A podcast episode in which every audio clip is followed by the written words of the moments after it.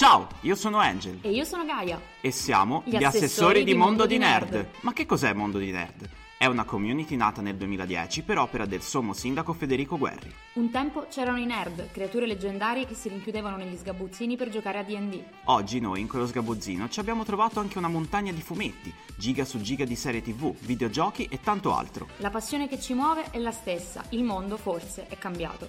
E noi quel mondo ve lo raccontiamo. Benvenuti sul podcast ufficiale di Mondo di Nerd.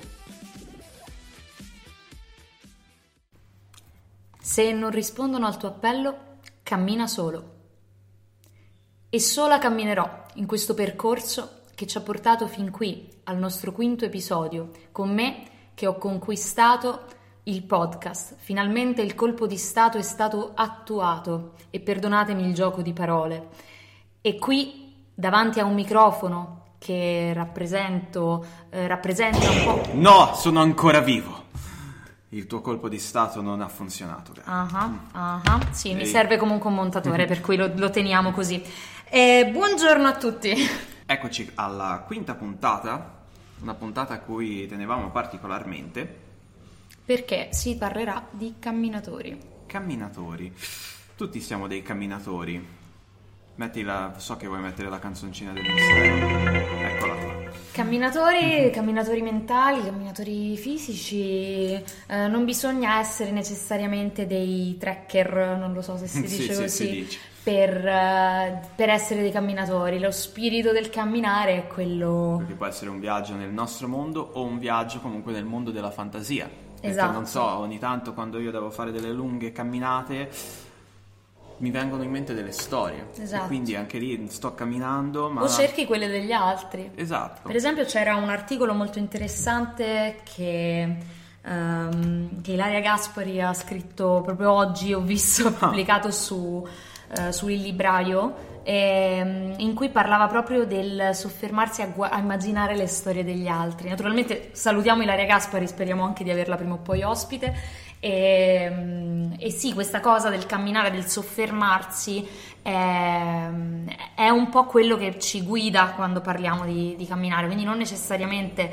un'attività fisica che comunque eh, esiste e fa indubbiamente bene e indubbiamente sto entrando nella, nella parte che, che Federico Guerri, il nostro sindaco, dice sempre essere quella dello spiegone noioso, quindi Sì. ti prego salvami. Allora, eh, entro su Gaia proprio di cattiveria e parliamo allora di, di cosa sarà questa puntata. Sarà appunto sul camminare. Questa... mm, Non abbiamo un... eh, una scaletta davanti No. eh, che, vabbè, eh, in cui non ci sono gli appunti della conferenza che Booming 2 ha fatto sul camminare, tra l'altro bellissima, e in cui appunto sottolineava ehm, l'importanza delle passeggiate, proprio eh, l'idea che quando noi guardiamo, cioè noi quando passeggiamo, lui parla proprio di eh, passoscopia, cioè io quando passeggio guardo il mondo con occhi nuovi, con occhi diversi e vedo, ehm, vedo dei dettagli che magari mi sfuggono se vado in macchina, eccetera. Il camminare è un'attività estremamente popolare, estremamente eh, salutare e popolare, quindi mm, diciamo che questo ci voleva muovere. Sì, camminare è un'operazione molto salutare, ma non in tutti i, i sensi quasi, perché ci sono alcune opere nelle quali te cammini, ma la tua camminata è più uno scappare da altri esseri che camminano, che- perché sono degli zombie. E sto parlando di The Walking Dead. Insomma, cose che capitano. Esatto, sì, a chi non capita di svegliarsi la mattina e dover correre con un fucile in mano perché stai scappando da un'orda di zombie affamati che vogliono mangiarti il cervello. Certo, certo. Ah, allora, comunque The Walking Dead, opera di Robert Kirkman, è un'opera appunto su- sul camminare, perché soprattutto nella prima parte, loro, che sono questi sopravvissuti, quelle persone in vita, è un, è un- è un esodo quasi, perché loro migrano di posto sicuro in posto sicuro, perché tanto rimanendo sempre nel solito posto, alla fine questi zombie arriveranno. E anche questi zombie sono quasi una metafora della, della vita, perché loro camminano però il loro è un camminare appunto solo per nutrirsi, ma è anche un camminare senza meta, perché loro camminano per nutrirsi quando individuano una preda, ma per il resto del tempo è un camminare così, a vuoto. Qui ci perché- sono due sensi del camminare comunque. Esatto, in quest'opera sì. E poi un'altra cosa Eh, che mi interessa detto... molto il fatto che tu abbia detto esodo comunque, Esatto. è, una, è una parola chiave secondo me, perché l'esodo nella Bibbia eh, ha proprio questo significato di ehm, andare a guadagnarsi poi quella che sarà la Terra Santa, quella che sarà insomma il futuro, eccetera. Cioè, mh, ora non vorrei eh, improvvisarmi esegeta della Bibbia, però eh, è molto importante l'idea del camminare per, eh, per scopo. meritarsi qualcosa, Certo. ma anche per ehm, appunto perché nel cammino tu vivi veramente, ehm, vivi tra, tra un punto e l'altro, ma comunque quel- il percorso è, la parte importante, no? No, ma infatti proprio questo discorso del camminare lo abbiamo, abbiamo visto, no? Che attraversa proprio diversi generi letterari, e anche fiabe, leggende e poi appunto arriviamo alla letteratura moderna, ai fumetti con The Walking Dead. Però se proprio allora vogliamo ritornare al discorso della Bibbia, eh, secondo alcune non so, com- non sono Vangeli apocrifi, ma secondo diciamo alcune leggende, alcuni miti, eh, ci sono dei camminatori che sono costretti a camminare però come punizione per la terra. E sto parlando Vabbè, anche, nel- anche nell'inferno dantesco, no? Esatto. E però in, in particolare questi della Bibbia sono Caino e Giuda.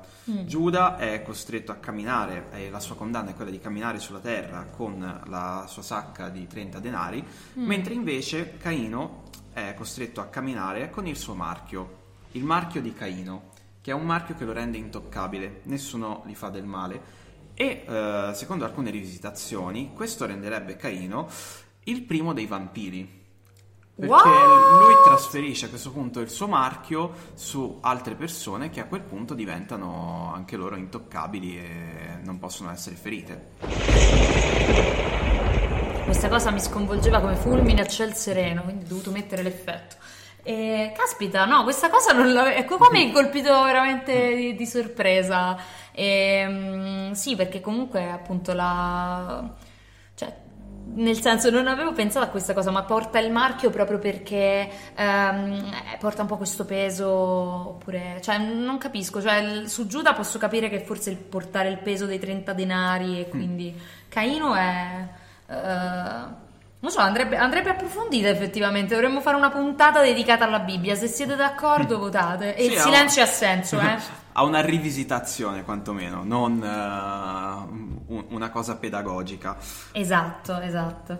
E mm, appunto la pedagogia mi richiama alla mente eh, un'opera eh, che non è legata tanto al camminare perché lì le persone sono un po' quasi impossibilitate a, a camminare ed è un'opera che forse verrà fuori dopo. Sì, ne, ne parleremo dopo perché abbiamo... Quanti ah, misteri misteriosi oggi.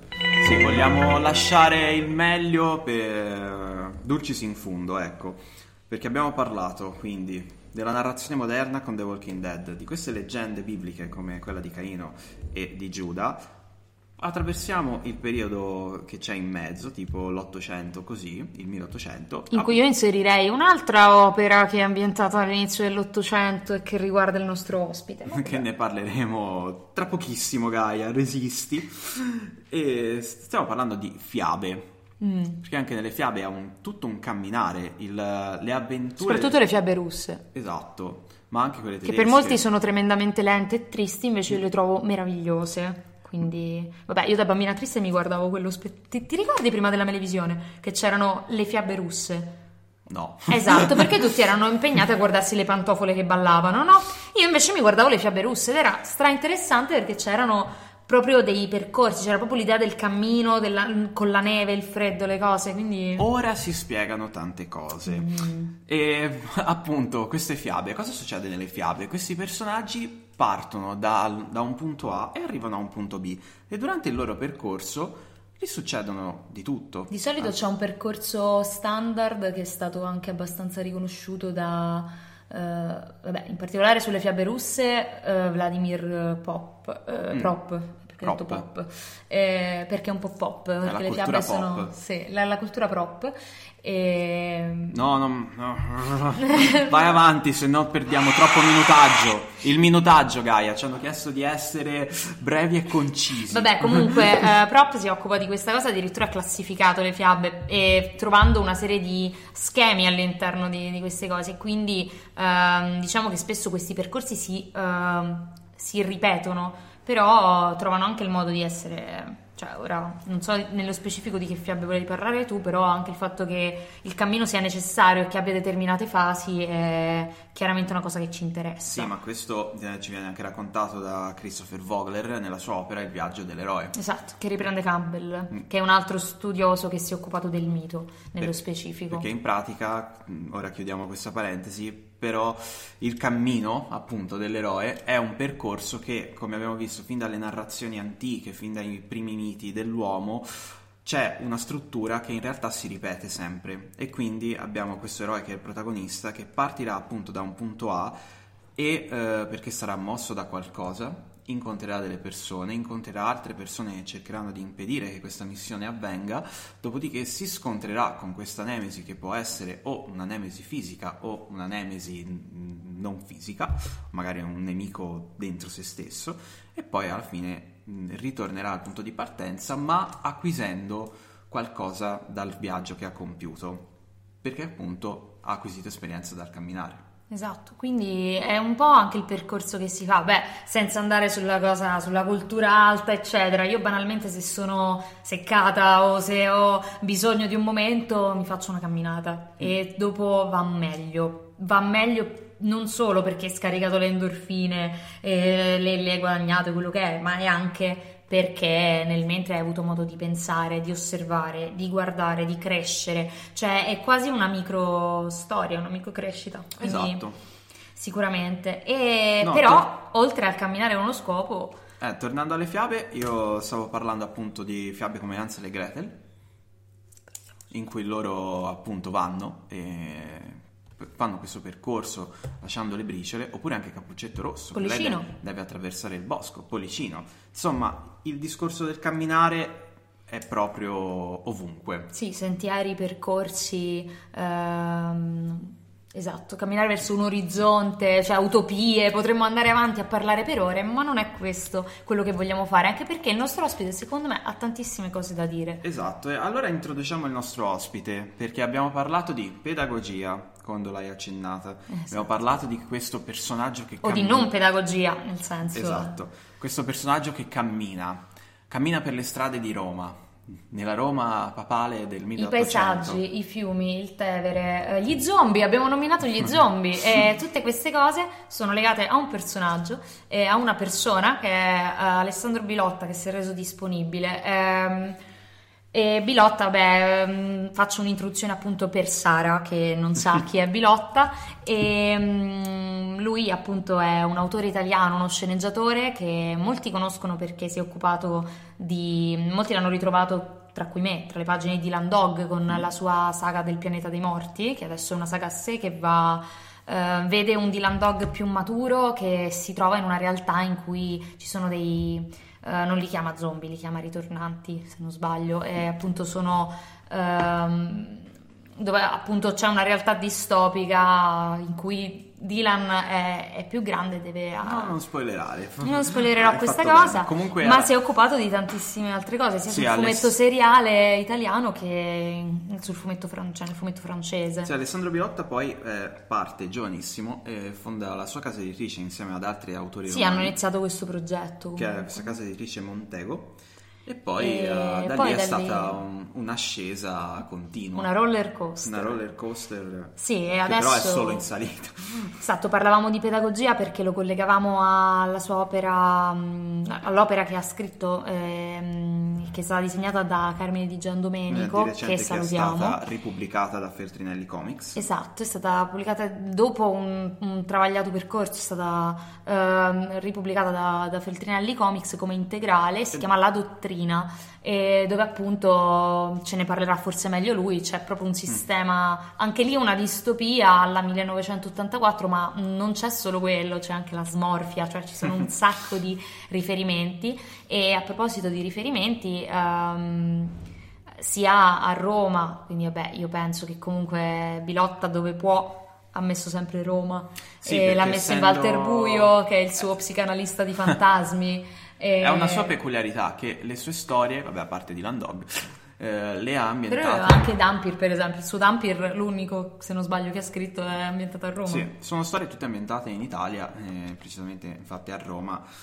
E un po' questo è, è molto, diciamo, che ci avvicina molto di, a queste letture, perché leggi di posti che conosci, ok? Magari tipo quando leggi qualcosa di New York, tutti conosciamo New York da film, serie tv, eccetera, però chi comunque conosciamo quella stato... New York lì. Esatto. E Roma è una città eterna, tra l'altro uscirà presto Uh, il fumetto Eternity, appunto scritto sì. da Bilotta, quindi questa cosa volevo ricordarla. Però uh, al di là di questo, comunque Roma è una città eterna che ha tantissimo da dare, quindi in effetti se posso raccontare New York, Londra, perché non raccontare Roma o comunque i posti che ci sono vicini? Ed è un esercizio interessante in effetti. Noi l'abbiamo fatto con Federico Guerri sì. quando si è trattato di scrivere.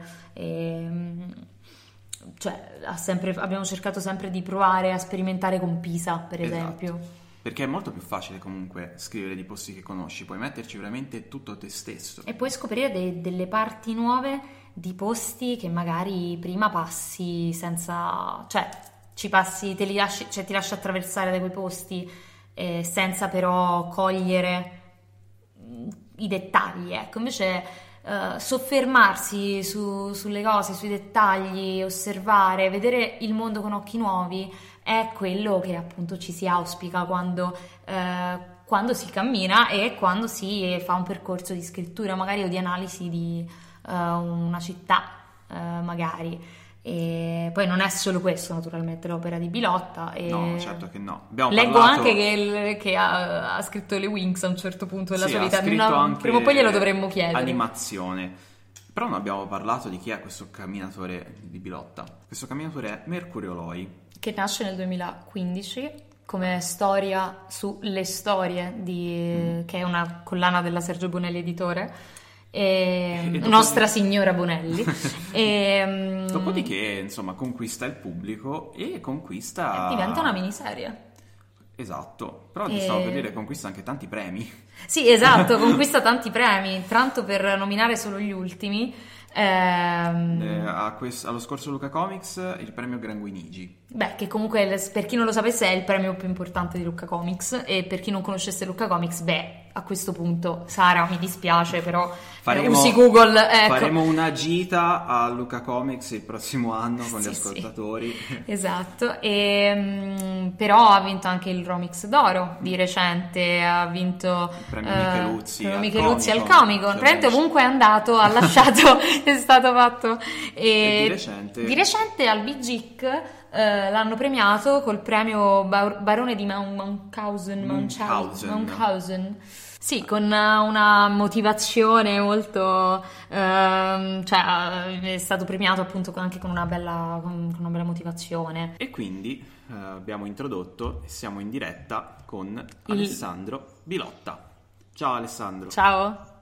Ciao, ciao a tutti. E, bene, abbiamo introdotto, l'abbiamo introdotto a questo punto, eh, però diciamo anche che tutti i premi che abbiamo nominato, soprattutto l'ultimo, ecco, erano legati a Mercurio Loi, la, l'ultima opera appunto. Eh, presentacelo tu.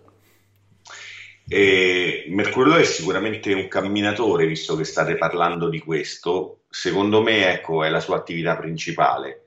Camminatore, passeggiatore, eh, perdi tempo, ecco, eh, suo, questa sua pratica rappresenta bene quello che poi lui fa e quindi viene raccontato nelle storie, cioè lasciar cadere la sua attenzione su dei dettagli, far posare lo sguardo su qualcosa di inatteso che a lui interessa, eh, che sia anche inizialmente qualche particolare insignificante a cui poi lui va dietro e noi, insomma, il lettore va dietro con lui. Quindi ecco, questo secondo me è un bel poi eh, descrizione, definizione di quello che è passeggiare, cioè lasciarsi cogliere dal, dall'imprevisto e eh, un po' seguirlo. E quindi Mercurio Loi vive appunto questa romanità nel suo passeggiare. Perché è ambientato a Roma. Esatto. E la, cioè, cos'è questa romanità e come differisce dall'epoca di Mercurio Loi che è ambientata nella Roma papale e la Roma di oggi? Anche perché l'hai affrontata comunque in più tuoi lavori, cioè Roma spunta in qualche modo sempre. Allora, Roma spunta perché io sono di Roma e mi piace raccontare le cose che conosco. Eh, mi piacerebbe riuscire a fotografare mh, lo spirito dei romani, cioè fotografare una cosa che non si vede, no? un'anima, e eh, che eh, sono convinto da quello che ho potuto capire documentandomi, leggendo anche com'era un romano dell'Ottocento, come poi Mercurio Loi, che le caratteristiche sono rimaste immutate, cioè sono eh, una caratteristica che ha molto a che fare con eh, lasciarsi scorrere tutto addosso, un po' essere impermeabile, ecco, un po' avere un'ironia che eh, deride sempre eh, quello che ci succede. C'è una frase che dice Mercurio Loi, ehm, l'ironia è la dimostrazione della superiorità dell'uomo su ciò che gli capita.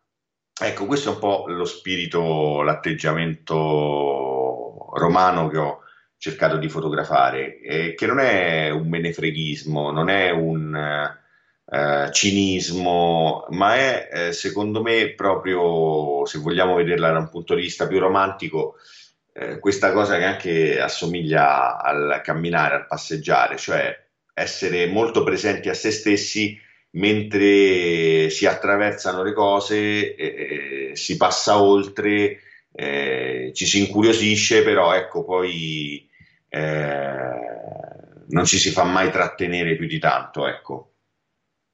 Sì, infatti Roma è presente in mille modi diversi, cioè soprattutto in Mercurio Loi eh, è presente in vari modi, cioè si, appunto si può quasi assaggiare a volte, letteralmente in un episodio. Poi non è solo la città, ma è anche tutto il popolo che cui, cioè, che ci vive dentro. Sì, sono delle caratteristiche che secondo me possono essere viste, eh, cioè per molti possono essere, avere quasi una, una, caratteristica, una caratterizzazione negativa, ma in realtà hanno tutto un loro fascino. E mh, appunto anche questa cosa del prendersi la confidenza, magari, per esempio, non lo so. E, mh, e per esempio, proprio rimanendo su anche la città, oltre che sulle persone, c'è una zona di Roma che tu preferisci? Perché io so, sento molto questa cosa del...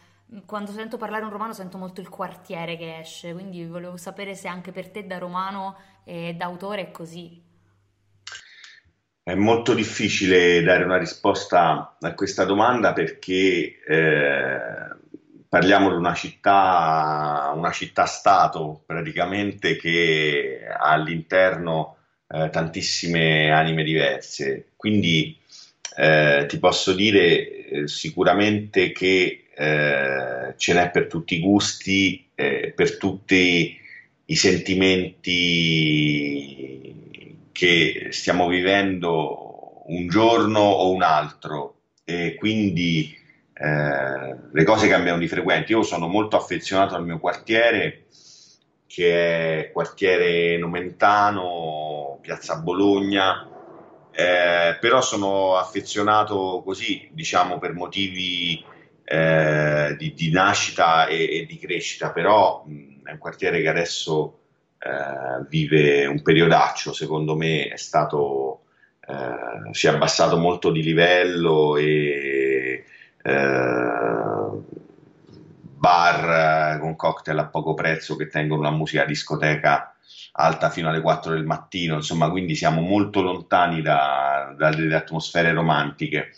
Eh, nel mio quartiere ci sono delle eh, isole felici che secondo me sono, mi rappresentano, mi piacciono molto come c'è Villa Torlonia, mh, mm, che è una villa suggestiva particolare, ci ho scritto anche un intero fumetto sopra. Mm, però anche lì adesso è stata abbandonata, quindi è stata un po' abbandonata a se stessa. Quindi ecco, una città complessa dove le cose mutano di continuo. Io non, non riesco a mm, scegliere eh, dei luoghi migliori, un po' perché preferiti, un po' perché mutano costantemente, è una cosa eh, continua. Eh, mi sono ritrovato a odiare posti che amavo moltissimo e innamorarmi di posti che mi lasciavano indifferente. Eh, però ecco, sarebbe più facile per me fare il gioco di consigliare un quartiere in base a ciò che si cerca, più che trovare qualcosa di preferito. Vabbè, sicuramente da, queste, da tanta possibilità da questo punto di vista Roma, visto che è enorme ed eterna e... Ehm, e infatti, dal momento che è eterna, ha tutta una storia dietro. E quindi ci immaginiamo che per scrivere quest'opera, che alla fine è quasi mastodontica, visto anche la quantità di riferimenti e tutto il resto, che è Mercurio Loi, hai dovuto fare una ricerca per tutto questo, per quanto riguarda anche magari la struttura fisica della città di allora e come vivevano gli abitanti. O anche non solo Mercurio Loi, magari, visto che comunque sembra sempre che c'è molto lavoro dietro tutte le sue opere, cioè comunque molto, molti dettagli che chi, cioè il lettore più attento quando li coglie cioè, lo, lo, apprezza particolarmente. Ecco. E dunque, sicuramente bisogna eh, chiedersi sempre un po' quello che faccio io, che cosa cercare. Eh, su eh, un fumetto, diciamo, collocato in un periodo storico in cui non abbiamo vissuto, eh, che quindi necessita documentazione, ma anche io penso su un'opera contemporanea. Ehm, eh, bisogna fare un ragionamento di ricerca, anche che sia secondo me eh, una ricerca eh, verso quello che si sta raccontando, cioè capire che percorso si vuole far fare alla storia anche quello lì, secondo me, è una ricerca. Era una ricerca anche molto più eh, complessa di quella di documentarsi su come, ad esempio, erano fatti i costumi, ecco, per capirsi. Eh, mh, ecco, nel caso di Mercurio Loi, io avevo la difficoltà, cioè mi sono posto il problema del fatto che avevo la necessità di eh, collocare in maniera credibile questi personaggi in un periodo storico, che quindi eh, certi riferimenti fossero corretti. Eh, però che cosa io volevo raccontare di questo periodo storico? Non è un fumetto storico, cioè non è un fumetto che parla di storia e degli eventi storici che sono avvenuti. Quindi mi interessava eh, che fosse credibile eh, la vita quotidiana di questi personaggi, quindi che cosa eh, si trovassero ad avere a che fare nel quotidiano, anche semplicemente dove si mangiava, come si mangiava, come si pagava qualcosa che veniva acquistato, ecco. Eh, a che ora si rientrava a casa la sera, mm, cosa si faceva per eh, divertirsi la domenica. Ecco, questo mi interessava più, per, più che sapere che tipo di battaglia si stava combattendo in quale determinata provincia, ecco, per capirsi. E quindi un lavoro che eh, diciamo è concentrato, quello che, quello che poi mi interessa e mi riguarda è sempre sui personaggi, cioè qual è la vita degli esseri umani, come si comportano, che sentimenti provano, eccetera.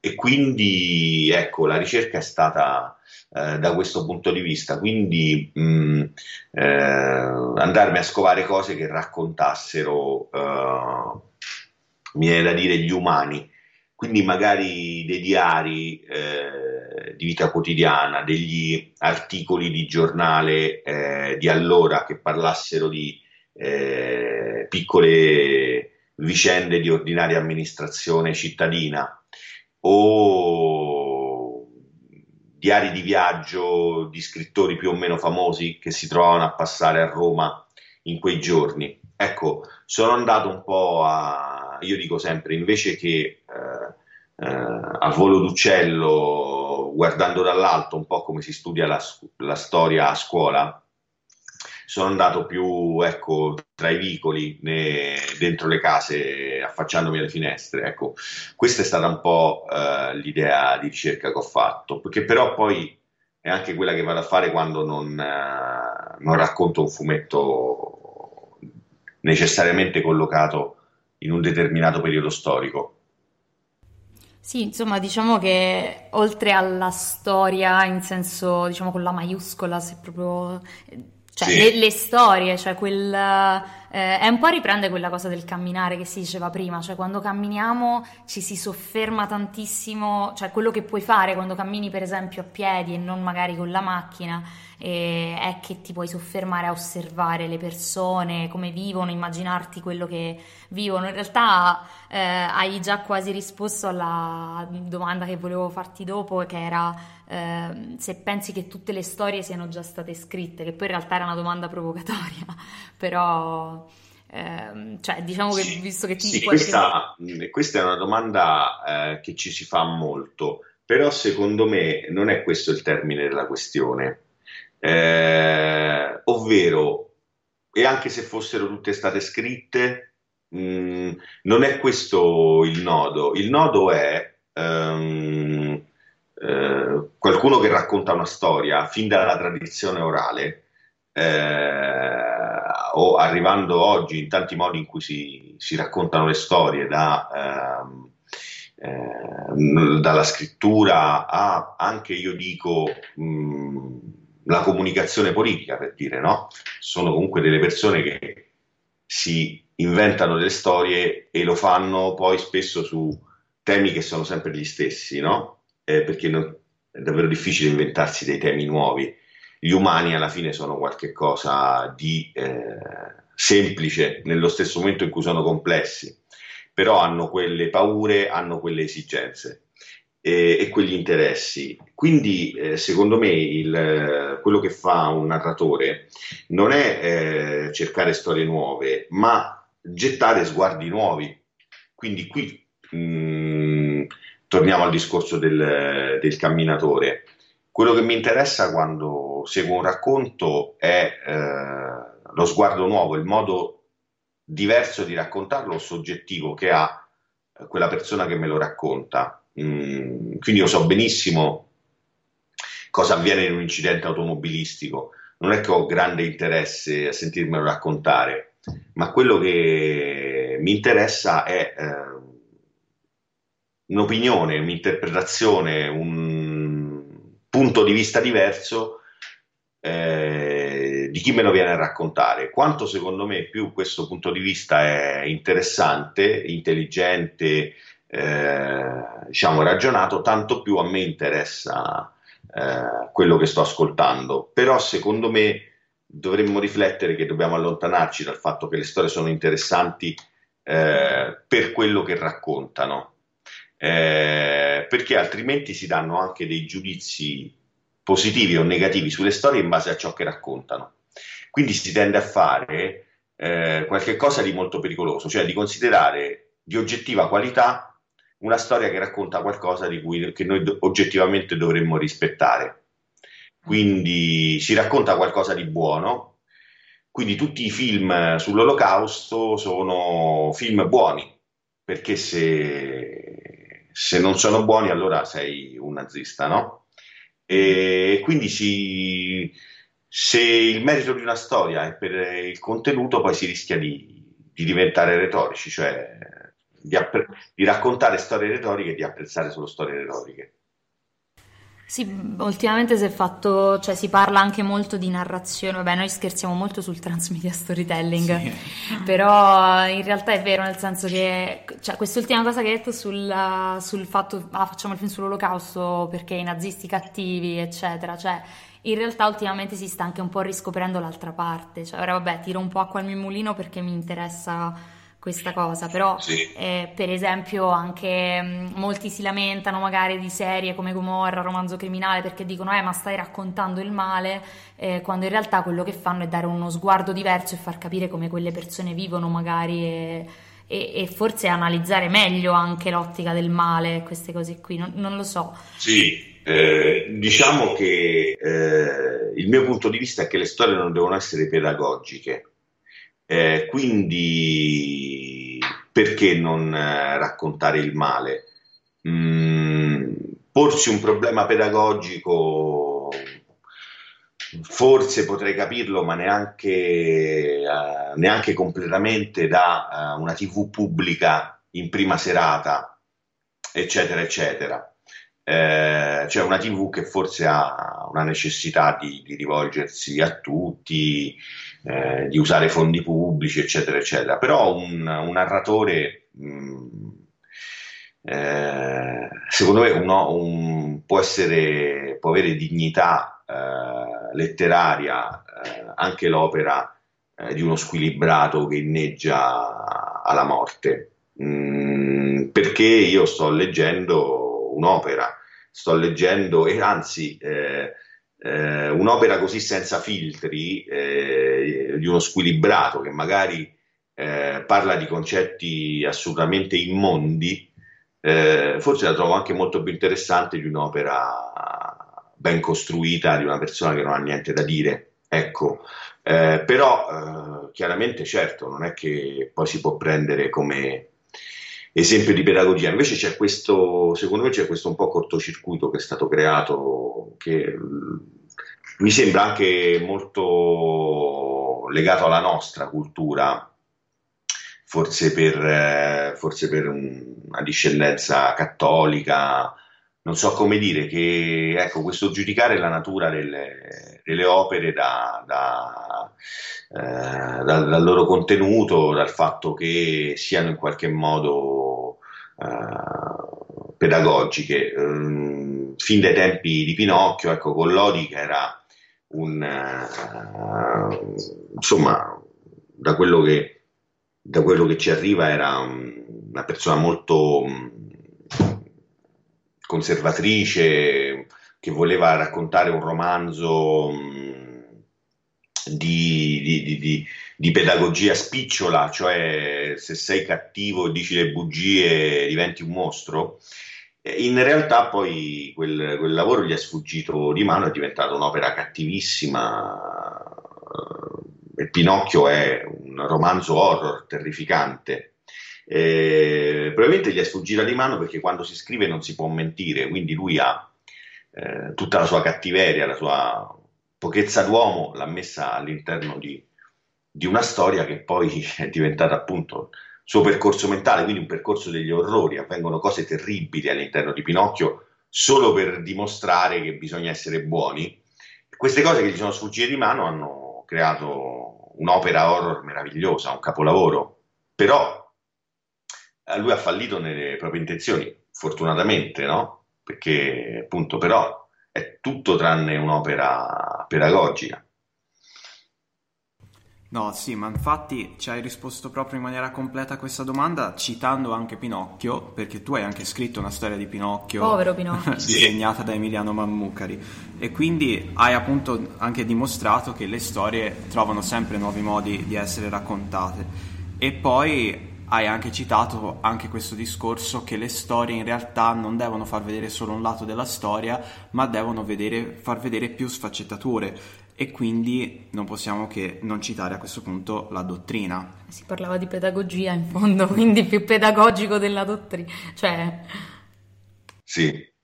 Cosa volete sapere della dottrina? allora, vabbè, intanto oggi che numero corrisponde alla smorfia perché me lo sono chiesto tutto il tempo. Eh, adesso tu hai molta stima di me, nel senso che pensi che io possa ricordarmi eh, l'11. Eh, oggi è 11. Perché io ci ho trovato il Eh. 12, non l'11. Posso fare il gioco con te di eh, vedere se lo trovo sul volume, ma non. Ah, eh, ho trovato il 12, non- boh, io dovrei rileggermelo col... eh, tra l'altro l'idea anche come ti è venuta, cioè... Questo. Allora, le idee nascono uh, per me sempre da questo percorso che ti dicevo prima, uh, cioè un po' cominciare a uh, ragionare su quello che sto raccontando, che vorrei raccontare. E ehm, sulla dottrina volevo eh, partendo dall'idea di eh, un mondo eh, iperscolarizzato, cioè una realtà in cui per certi versi continuassimo a vivere secondo i meccanismi della scuola, del, di, di, quando andavamo a scuola e quindi di, eh, dei, senti- dei, sentimenti peggiori che mi sembra si sposassero bene con i sentimenti che possono esistere in un mondo distopico, in una dittatura, cioè prevalentemente quello di essere eternamente sottoposti al giudizio, cioè questa è la scuola, eh, non valutati per persone, come persone, ma valutati per quello che, che dimostriamo di sapere, questa è la scuola, no? E delle relazioni che sono funzionali solo in quanto uh, eh, sia, ci sia, possa essere un percorso di indottrinamento, di istruzione, e questa è la scuola. E ecco, eh, quindi partendo da questo mondo, in realtà per raccontare un mondo che vive questi meccanismi di istruzione per non essere istruito, perché poi è un mondo di analfabeti dove eh, eh, c'è ancora molto più di, che analfabetismo, c'è eh, proprio l'impossibilità di immaginare che, ci, che, esistano dei linguaggi, quindi non esiste la scrittura, eh, non esiste la matematica, non esiste nulla nella storia né niente, nessuno sa leggere e scrivere, nessuno neanche immagina che ci sia la possibilità di saperlo fare. Eh, quindi ecco, que- questa era l'idea di, di questo mondo, cioè l- la dittatura peggiore possibile, poi quando uno racconta cose che spaventano, le, le racconta sulle proprie paure. Probabilmente questa ossessione scolastica fa, fa molto parte di me, appunto, come dicevate. Il primo fumetto che ho realizzato nella mia vita era su Pinocchio e raccontava sempre questo, fuggire da scuola. Ehm... E lì eri anche editore, tra l'altro. Come? Eri anche ah. editore lì in un certo senso, no? O... Noi avevamo fondato, io, Mammucari e altri autori romani, una casa editrice che si chiamava Montego e pubblicammo le nostre prime opere, anche se proprio strettamente poi l'editore non eravamo noi, però met- abbiamo messo in piedi questa casa editrice e, insomma adesso per il ventennale dell'uscita di Pinocchio, tra l'altro uscirà in una nuova edizione elegante che racconta quell'esperienza editoriale lì, proprio raccontiamo anche un po' la storia della Montego e verrà pubblicato da, dalla Star Comics eh, in occasione della fiera di Lucca di novembre.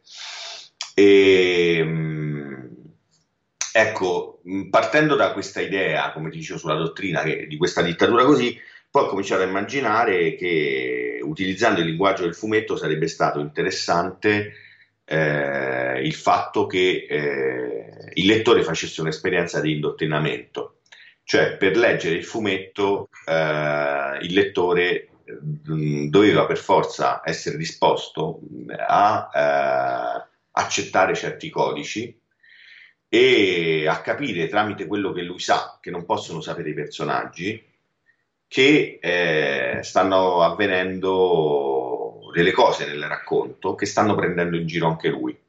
Ecco, questo era un po', un po' il principio. Quindi a un certo punto anche il lettore diventa analfabeta, certe cose le legge solo tramite numeri, che è l'unico modo che hanno nel mondo della dottrina di eh, compiere gesti minimi, tipo ordinare del cibo, eccetera, l'utilizzo di numeri.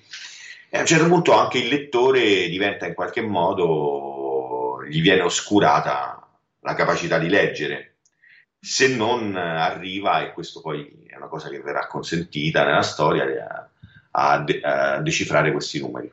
Eh, infatti la, la mia personale sensazione è stata quella di volerlo rileggere e rileggere ancora, quindi sicuramente è un'opera che non si consuma a, a, al di là del, della costina, insomma. Dal momento che alla fine hai il codice per rileggerla e per comprenderla a tutto tondo, anche con esatto. Poi dici codice codice di Perelà e quindi in realtà si collega forse, vabbè, comunque non divaghiamo, eh, mi rendo conto che manca poco tempo, quindi volevamo se ti va volevamo proporti questo giochino che abbiamo proposto anche al nostro sindaco, in cui ti facciamo delle domande botte e risposta e per vedere un po', diciamo, i tuoi pensieri su alcune questioni, ecco. Va bene. Così, debotto. Vai. Allora, partiamo con la numero uno. Camminare, mattina o sera? Sera. Espressione romana preferita? Espressione romana preferita? Eh, eh, non... Eh, dunque, qui ci vuole... Ci vuole mezz'ora per... La prima trovare... che ti viene in mente. Puoi anche insultarci. Ma eh, è una cosa che mi piace, però non, eh, non utilizzo e non utilizzerei mai, non, non, mi appartiene, però mi piace molto quando ci si rivede eh, dopo molto tempo e eh, ci si rivolge a un amico chiedendogli ma non ti hanno ancora carcerato? Bene, perfetto. Ok. Allora, numero 3, voce o sguardo? Voce. Righe o quadri? Quadri. Vino bianco o vino rosso? Rosso senza dubbio. Ehm, aiuto, ok. Eh, amatriciana, carbonara o trippa alla romana? Io mh, mm, ho una particolare passione per la carbonara, tant'è vero che è l'unico piatto che non ho imparato a fare per potermelo gustare nei ristoranti e non avere la tentazione di farmelo a casa, quindi non avere più voglia di prenderlo fuori. Numero 7. Topi o paperi? Topi. Po o Kafka? E... Eh, è una bella questione. Eh, ti direi Kafka eh, perché cambia la vita, proprio come diceva Carmelo Bene, eh, chi non cambia dopo aver letto Kafka. Eh, però ho una passione enorme pop, direi, eh, per Edgar Allan Poe, anche nelle sue, proprio semplicemente nella sua apparenza fisica, che sembra quella di un personaggio dei fumetti. Sta a me. Cinema o teatro? Teatro. La grande bellezza o la dolce vita? La grande bellezza. La Marvel o la DC? La DC. Ah, mi sono persa. Pandoro o panettone? Perché abbiamo messo questa domanda? e Pandoro. Consigliaci un'opera. Un'opera di che genere? Di qualunque tipo. Letterario, cinematografico. Anche più di una in realtà. Sì, sì. Eh, vi consiglio uh, così, uh, botta e risposta, Asterios Polip di David Mazzucchelli. Ne aveva parlato anche Frecht nel podcast. E... Bravo. Dove siamo arrivati? Qua. Ok, numero di Dylan Dog preferito, perché tutti ce l'abbiamo. È difficile dirtelo, mm, è molto molto difficile. Mm, te ne scelgo uno così dal mazzo, storia di nessuno. Meraviglia. Sta di nuovo a me? Mm. E allora, la storia che hai sempre voluto raccontare, ma non hai ancora avuto il modo di raccontare. Eh, dovrei scendere troppo nel dettaglio per dirti cose, percorsi miei particolari. Quello che ti dico, insomma, citando di una storia che conosciamo tutti, mm, mi affascina in qualche modo, mi piacerebbe raccontare, però senza raccontare la stessa cosa, Frankenstein. Oh, molto bello. Facci un pitch veloce di, di come lo vorresti fare. E la cosa interessante sarebbe raccontare bene eh, chi era quest'uomo eh, prima di morire e perché non solo la sventura, il caso, che è un, un tema che mi affascina sempre molto, è, è caduta su di lui. E mh, qual è il percorso che ha fatto sì che poi avesse questa condanna a dover continuare a vivere e perché quando ha questa opportunità eh, si manifesta con quel carattere, cioè chi è. No, molto interessante. Le storie dietro le storie, si eh. diceva anche prima. E siamo arrivati all'ultima domanda. Che sono 16 come numeri di Mercurio Loi. Esatto, perché... ci abbiamo pensato ah, a questa cosa. In realtà, in realtà 17, sono 16 più 1. Infatti, sì, più Quindi le avere un bonus se vi viene in mente. Ok, e intanto la penultima ipoteticamente inventa una storia di una frase. Ah. Vi, vi, posso no, mi state chiedendo una cosa difficilissima vi, vi cito eh, un gioco che fece Hemingway quando non so se lo conoscete molto, una vicenda molto famosa eh, disse sfidò i lettori a eh, inventare una storia di sei parole. Quindi vi posso citare la storia che inventò lui, che è Vendesi scarpe da neonato mai usate. Dio. Oh mio Dio. A me questa cosa trasmette tanta ansia, però, però a me sì. tutto trasmette ansia. Uh, ok, abbiamo pensato a un'ultima domanda che in realtà è più una curiosità. Ultimo libro letto. Eh, ultimo libro letto è eh, un saggio, eh, una, una, eh, una, specie di libro saggio eh, di Enrique Villamatas, uno scrittore spagnolo che forse è il mio scrittore vivente preferito, eh, si chiama Bartleby e compagnia e ha forse qualcosa anche a che fare con Mercurio Loi perché racconta in un eh, romanzo che è anche un saggio eh, tutti gli scrittori, soprattutto nomi mai citati, sconosciutissimi, che hanno scelto nella vita di non scrivere, cioè persone che hanno scelto eh, la resa, la, eh, l'inerzia all'azione e non per questo eh, sono da considerare meno scrittori perché hanno fatto della loro opera, della loro vita un'opera. Eh, la, I personaggi più interessanti sono quelli che sono considerati degli scrittori, mm, pienamente degli scrittori senza aver mai scritto una parola, partendo dall'idea del fatto che uno scrittore è qualcuno che ha qualcosa da dire che può manifestarlo con delle azioni, non solo scrivendo. Quindi anche l'azione di non scrivere è un grandissimo atto eh, creativo e rivoluzionario. Vabbè, mi viene da pensare a Socrate in una maniera proprio immediata. Perché... Sì, infatti viene citato anche lui, ma vengono citati eh, personaggi magnifici mai sentiti. E Vila Matas, che è appunto uno scrittore spagnolo di ossessionato proprio dalle pieghe della cultura, del, del, dall'affondare nel, nel, nel, proprio nella melma di, di, di, scrittori, di opere che si va a scovare, mai sentite, sconosciute, mh, tira fuori nomi e, nomi e vicende incredibili, mai sentite, di gente che pur di non scrivere si ammazza eh, quando ha la tentazione di farlo. Quindi, ecco. E questo ricorda anche molto Mercurio Loi, che è un po', secondo me, un racconto sul preferire eh, l'inerzia a, all'attività. Vabbè, la riscoperta dell'ozio, no? Anche... Mm.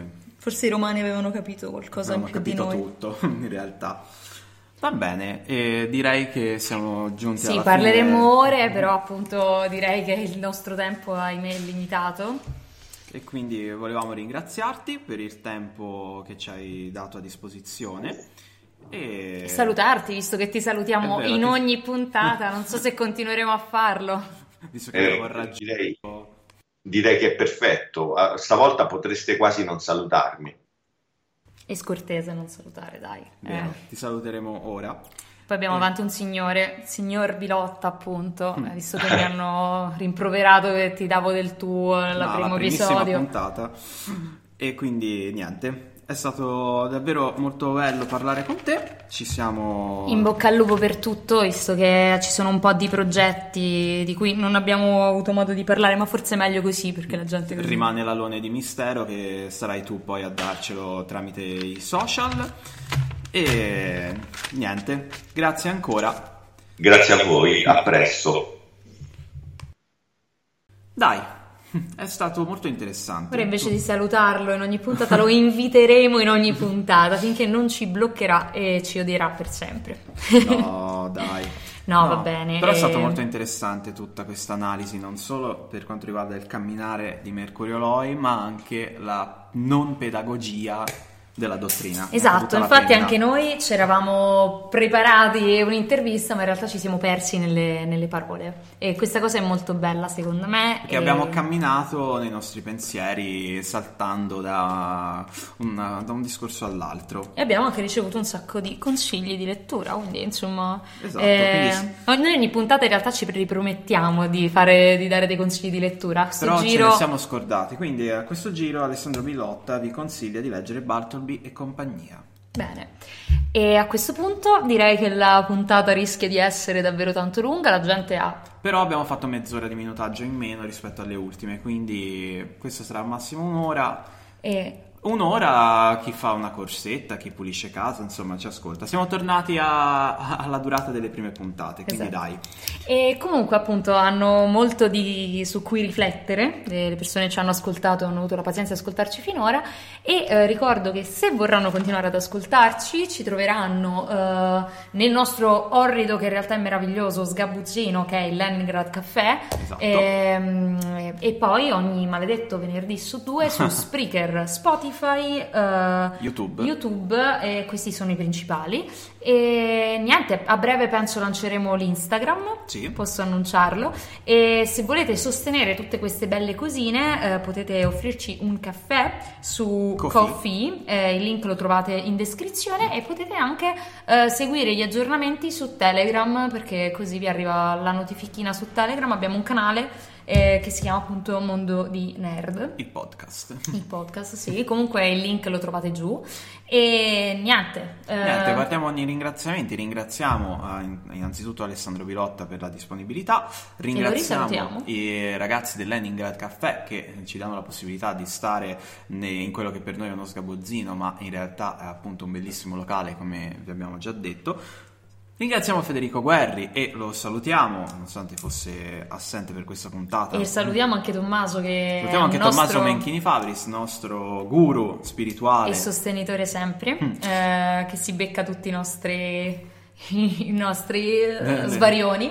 E... Posso dire seghe mentali? Mm, eh, l'hai detto ormai, okay. è andata così. Le nostre seghe e... mentali. Bene, e salutiamo Luisa Barocci che speriamo di riavere presto. Salutiamo tutti quelli che hanno avuto la pazienza di ascoltarci finora. E, e Marco, il mio ragazzo che era oggi che presente. La ed è stato strapaziente, ha sentito tutta la puntata.